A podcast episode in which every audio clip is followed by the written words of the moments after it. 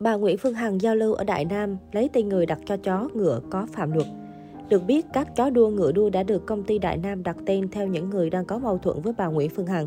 Chiều 19 tháng 3, khu du lịch Đại Nam, tỉnh Bình Dương tổ chức buổi giao lưu gặp gỡ doanh nhân Nguyễn Phương Hằng, được livestream trên mạng xã hội. Buổi giao lưu này có sự tham gia của bà Nguyễn Phương Hằng, Tổng Giám đốc Công ty Cổ phần Đại Nam, ông Huỳnh Uy Dũng, Chủ tịch Hội đồng Quản trị Công ty Cổ phần Đại Nam và một số người khác.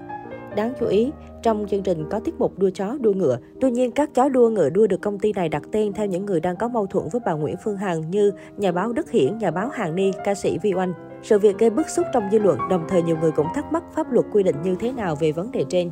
Có thể khởi kiện, Luật sư Nguyễn Quốc Cường, đoàn luật sư thành phố Hồ Chí Minh cho rằng quyền được bảo vệ danh dự nhân phẩm uy tín trở thành quyền hiến định khi được ghi nhận trong hiến pháp năm 2013, mọi người có quyền bất khả xâm phạm về đời sống riêng tư, bí mật cá nhân và bí mật gia đình, có quyền bảo vệ danh dự, uy tín của mình. Tuy nhiên hiện nay việc xâm phạm danh dự, nhân phẩm, uy tín người khác vẫn thường xuyên diễn ra, nhất là tình trạng đăng tải thông tin không chính xác, xúc phạm đã kích người khác xuất hiện tràn lan trên không gian mạng. Theo luật sư Cường, các nghệ danh bút danh tên gọi riêng của Đức Hiển, Hàng Ni, Vi Oanh là tên đặc trưng, mang yếu tố phân biệt của các cá nhân. Hiện các cá nhân này đang có mâu thuẫn với bà Nguyễn Phương Hằng. Vì vậy, việc công ty Đại Nam tổ chức sự kiện lấy tên những người đang mâu thuẫn đặt cho chó đua, ngựa đua, ví dụ như chó đua Đức Hiển, ngựa đua Hàng Ni, ngựa đua Vi Oanh, cùng những bình luận khiếm nhã là hành vi cố ý sử dụng tên tuổi của người đang có mâu thuẫn với mình để đặt tên cho chó đua, ngựa đua nhằm mục đích xúc phạm, làm nhục người khác, đăng tải trên mạng xã hội là hành vi vi phạm pháp luật, thuần phong mỹ tục ở nước ta. Người bị xâm phạm có quyền yêu cầu người thực hiện hành vi gây ảnh hưởng xấu đến danh dự, nhân phẩm, uy tín của mình phải xin lỗi, cải chính công khai và bồi thường thiệt hại theo pháp luật dân sự. Ngoài ra, căn cứ vào tính chất mức độ hành vi xúc phạm danh dự nhân phẩm của cá nhân tổ chức có thể bị xử phạt vi phạm hành chính hay hình sự về tội làm nhục người khác theo Điều 155 Bộ Luật Hình sự năm 2015, sửa đổi bổ sung 2017.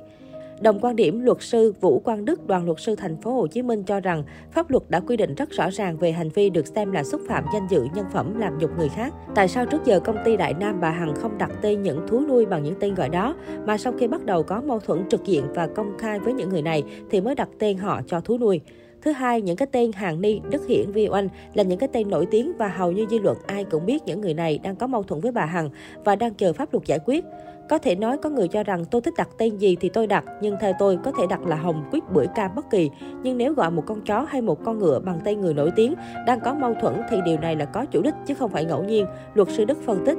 Theo luật sư Đức, pháp luật nước ta cũng đã quy định rõ ràng về việc đặt tên cho cửa hàng cửa hiệu, không được dùng tên lãnh tụ, doanh nhân. Điều này cho thấy không thể tùy tiện đặt tên riêng cho cửa hàng cửa hiệu. So sánh này có phần khập khiển vì những người bị đặt tên không phải là lãnh tụ hay doanh nhân, nhưng cũng là người nổi tiếng.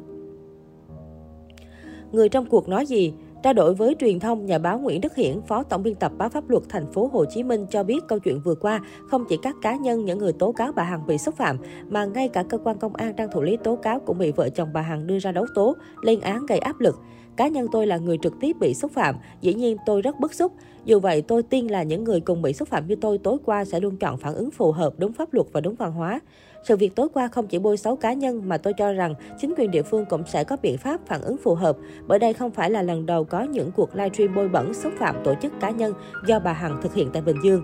Chậm xử lý hoặc xử lý không đến nơi đến chốn, sự công khai vi phạm pháp luật và bôi bẩn văn hóa như thế này sẽ thành tiền lệ. Ông Hiển cho biết, còn nhà báo Đặng Thị Hàn Ni, phóng viên báo Sài Gòn Giải phóng cho rằng đây không phải lần đầu tiên cá nhân bà và những người khác bị xúc phạm nhục mạ. Việc cơ quan chức năng chậm xử lý không có biện pháp can thiệp kịp thời đã làm cho sự việc ngày càng đi quá xa, làm lệch chuẩn văn hóa, gây bức xúc trong dư luận xã hội.